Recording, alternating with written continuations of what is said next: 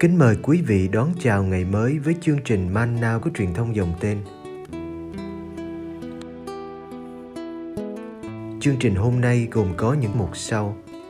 Trước hết là lời Chúa và suy niệm, kế đến là hạnh các thánh và cuối cùng là tông đồ cầu nguyện. Bây giờ kính mời quý vị cùng theo dõi chương trình.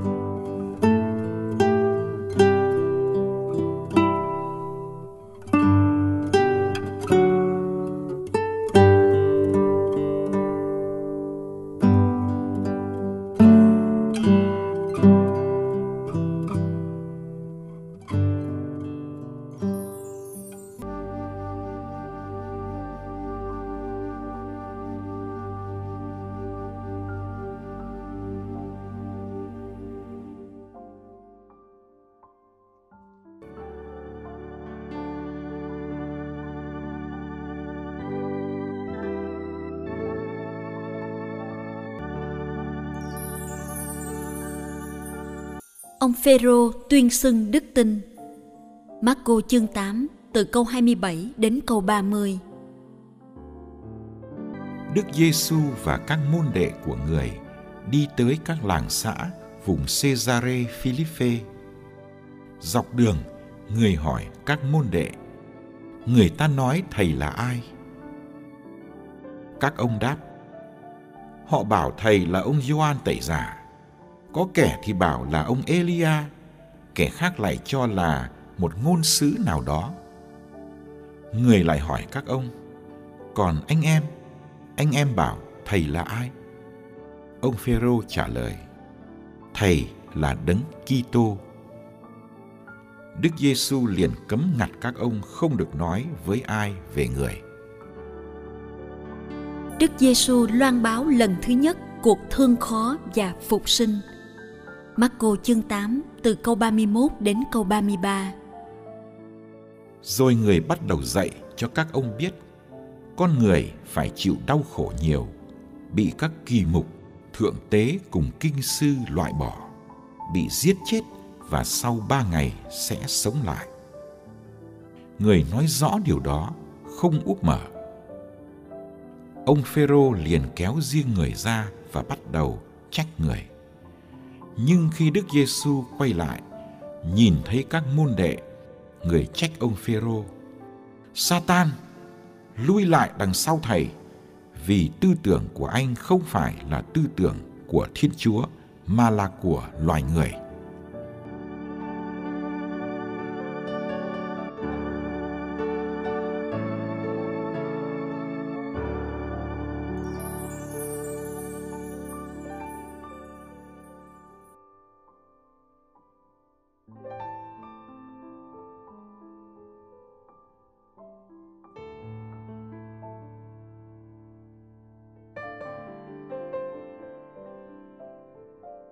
Không rõ tại sao thầy Giêsu lại chọn lúc đi đường với các môn đệ lên vùng cao phía bắc xứ Palestine, gần chân núi Khét Môn, để thăm dò xem dân chúng nghĩ thầy là ai. Quan trọng hơn, thầy muốn biết các môn đệ nghĩ gì về thầy. Còn anh em, anh em bảo thầy là ai?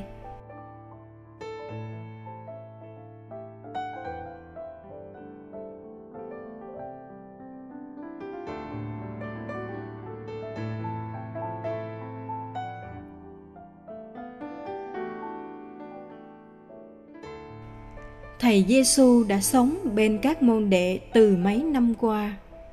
Họ đã được gọi, được chọn, được theo, đã được thấy, được nghe, được chạm đến. Bao nhiêu là kinh nghiệm gần gũi. Nhưng thầy Giêsu chẳng nói rõ cho họ biết mình là ai. Bây giờ, thầy lại đặt câu hỏi cho họ. Ông Phêrô đại diện cho anh em trả lời: Thầy là đấng Kitô. Đấng Kitô là đấng Messia, đấng được Thiên Chúa sức dầu thánh hiến, Vì thế, người ta thường coi Ngài là đấng giải phóng hùng mạnh. Nhiều người Do Thái mong đấng Kitô đến để đánh đuổi quân Roma và đem lại thái bình cho đất nước.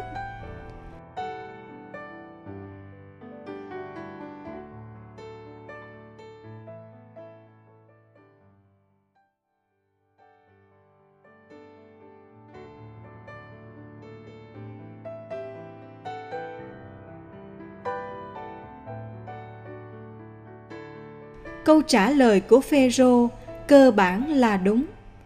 Thầy đúng là Messia, nhưng lại không phải là Messia như Phêrô nghĩ. Bởi lẽ thầy là một Messia phải chịu nhục nhã và thất bại, chịu mang thân phận đau khổ của người tôi trung. Để vào ánh sáng, thầy phải vượt qua bóng tối của hố thẳm. Dù sao, câu trả lời của phêrô đã mở ra một giai đoạn mới. Từ nay, thầy sẽ chia sẻ nhiều hơn cho các ông về định mệnh tương lai. Thầy sẽ nói rõ, chứ không nói bóng gió bằng dụ ngon nữa.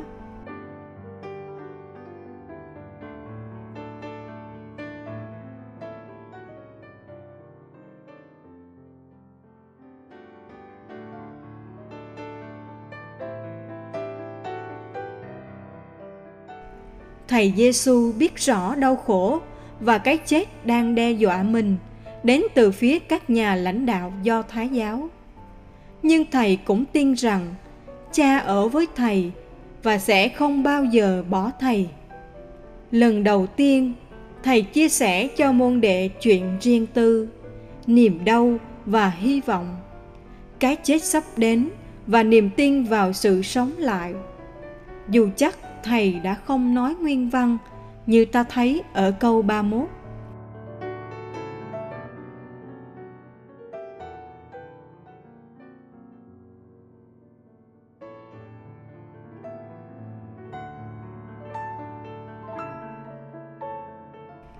Phêrô không thể chấp nhận được định mệnh mà thầy mới gợi lên.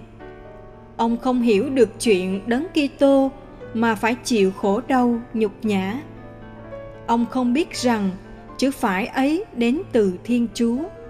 Và thất bại cũng như cái chết có chỗ trong chương trình của ngài. Phêrô thương thầy và tình thương lại trở thành một cám dỗ lớn. Ông muốn thầy đổi ý. Ông muốn đi trước dẫn đường cho thầy. Thầy giêsu đòi ông trở lại đằng sau, đi sau thầy như môn đệ.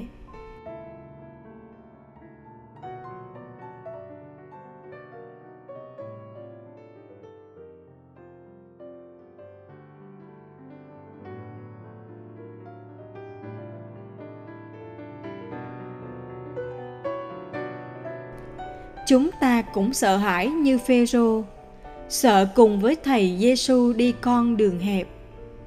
Chúng ta cũng dễ nghĩ theo kiểu người phàm, chứ không nghĩ theo kiểu thiên chúa. Xin được uống lối nghĩ khôn ngoan của mình theo sự điên dại của thiên chúa.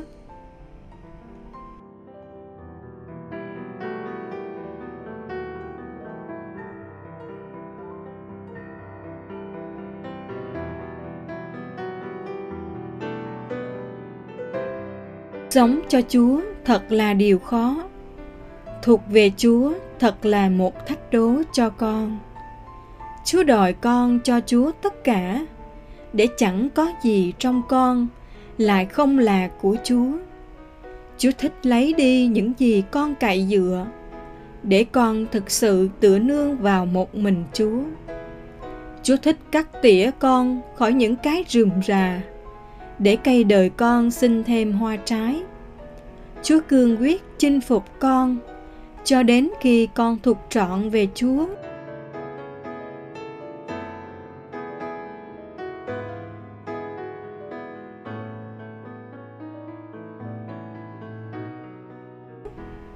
Xin cho con dám ra khỏi mình, ra khỏi những bận tâm và tính toán khôn ngoan để sống theo những đòi hỏi bất ngờ của Chúa. dù phải chịu mất mát và thua thiệt ước gì con cảm nghiệm được rằng, trước khi con tập sống cho chúa và thuộc về chúa, thì chúa đã sống cho con và thuộc về con từ lâu amen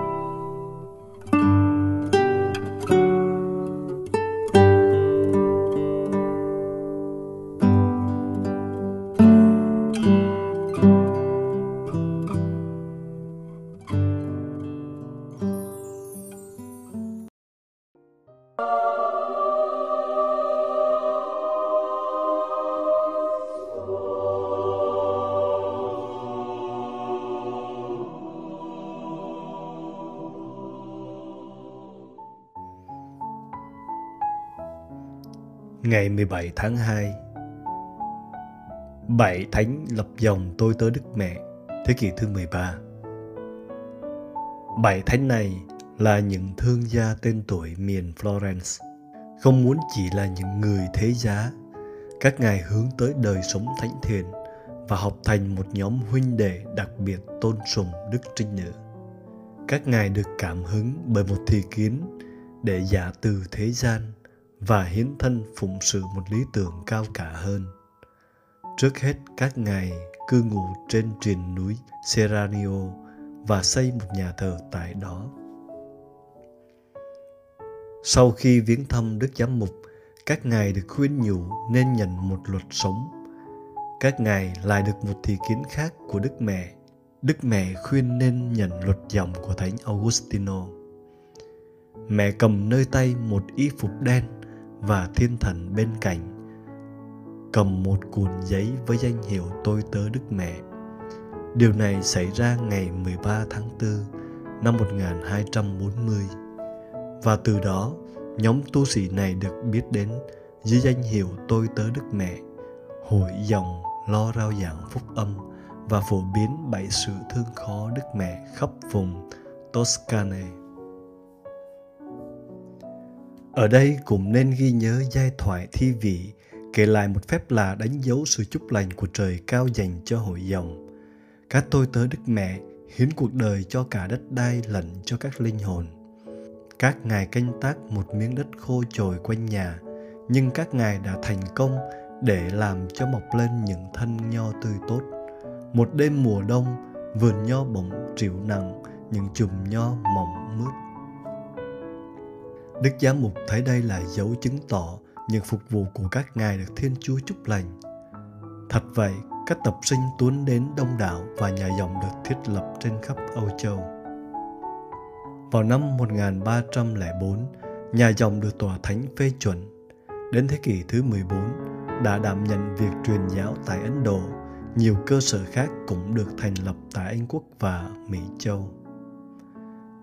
Lễ kính nhớ bảy anh em lập dòng được xác định vào ngày hôm nay, ngày mà Thánh Alexia Fanconieri, một trong bảy anh em qua đời vào năm 1310. Bảy đấng sáng lập, sống một cuộc sống hiệp nhất trong nỗ lực nên thánh, đã được an táng chung trong cùng một ngôi mộ và giáo hội đã trình bày cho các tín hữu kính nhớ.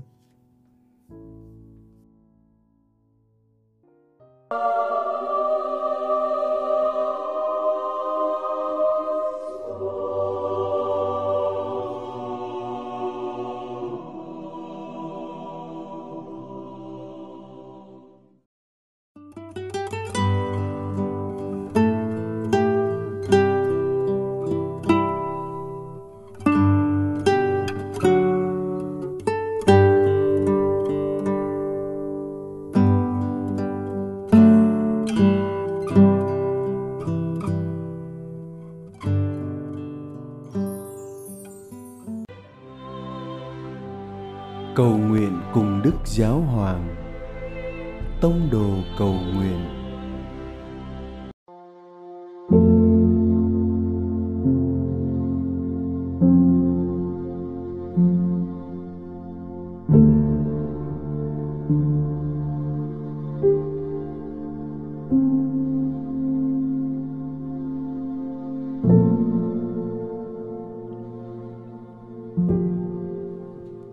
Chúa Giêsu buổi sáng.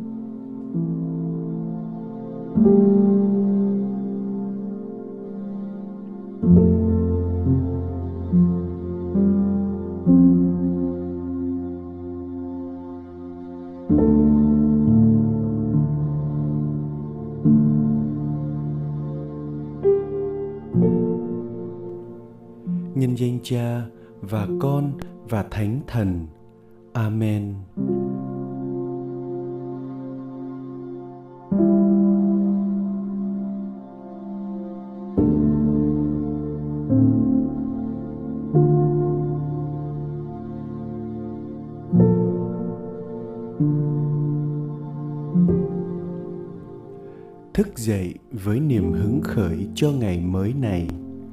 Con bắt đầu lời cầu nguyện của mình bằng việc tạ ơn và lắng nghe lời Chúa nói. Còn anh em, anh em bảo thầy là ai?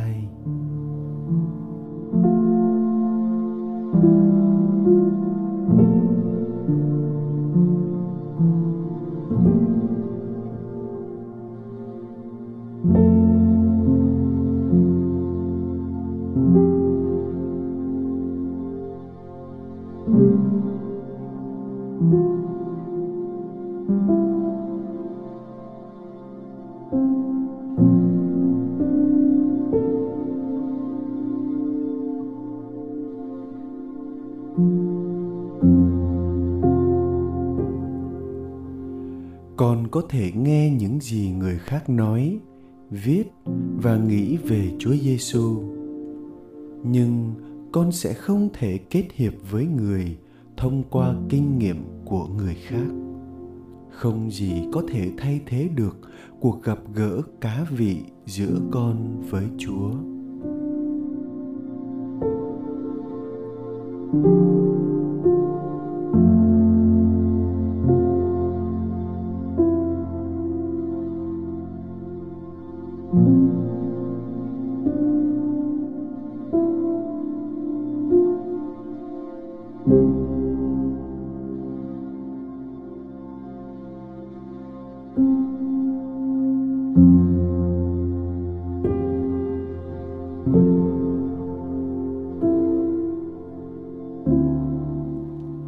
lạy cha. Xin cho con biết để ngài chất vấn, và con cũng sẽ chất vấn ngài với những thắc mắc trong lòng. Con bắt đầu cuộc trò chuyện với ngài và kéo dài nó cả ngày. Chính điều đó thúc đẩy con đến với sứ mệnh của ngài. Trong cuộc trò chuyện này, con đặc biệt nhớ đến những người phụ nữ sống đời thánh hiến và dâng lời nguyện cho họ.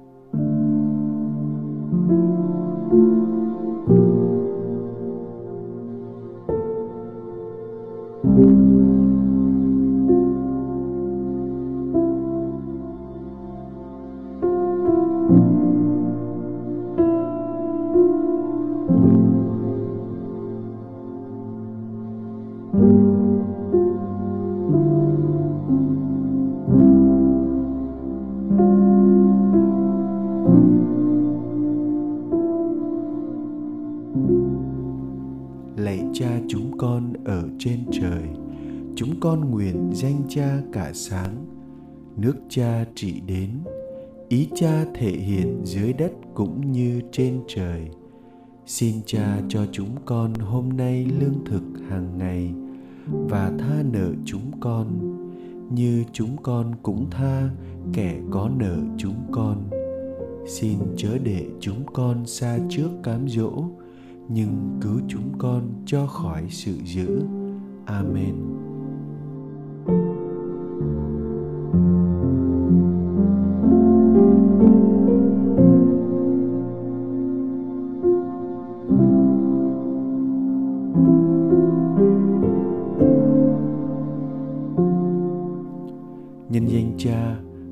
Con và thánh thần. Amen.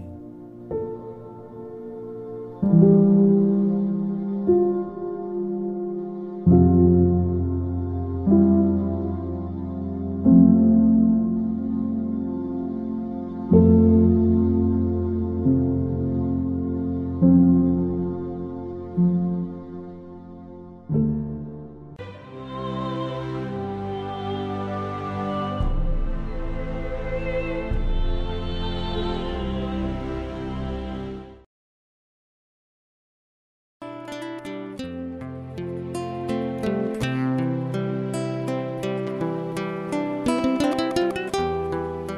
Cảm ơn quý vị đã theo dõi chương trình. Kính chúc quý vị một ngày mới tràn đầy niềm vui và ân sủng của Chúa và mẹ Maria.